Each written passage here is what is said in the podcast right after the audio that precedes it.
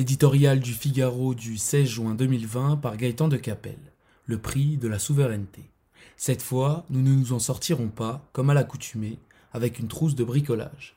Le plan de sauvetage en cours de l'économie, fut-il exceptionnel, n'effacera pas à lui seul les traces du cataclysme qui s'abat sur la France et sur ses entreprises. Surtout, il ne répondra pas aux questions existentielles soulevées par la pandémie de Covid-19 qui a mis à nu notre extrême vulnérabilité. Produire davantage en France pour combattre le chômage, investir et créer de nouveaux emplois dans les filières stratégiques pour assurer notre souveraineté. Voilà le mot d'ordre présidentiel largement partagé.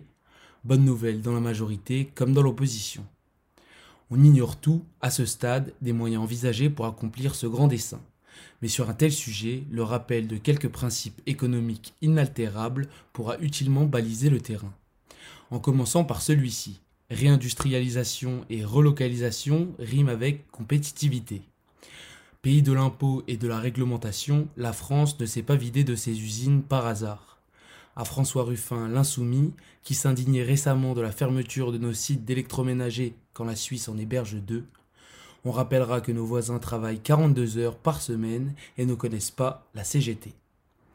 La réalité est que la France n'a ni la vocation à tout produire sur son sol, ni la capacité de le faire fabriqués ici à des prix hors marché, de nombreux biens, y compris ces fameux masques dont nous avons tant manqué, ne trouveront jamais preneur à nos conditions. Ce constat a pour contrepartie non négociable d'imposer des règles draconiennes pour un approvisionnement sûr et diversifié dans les secteurs les plus sensibles.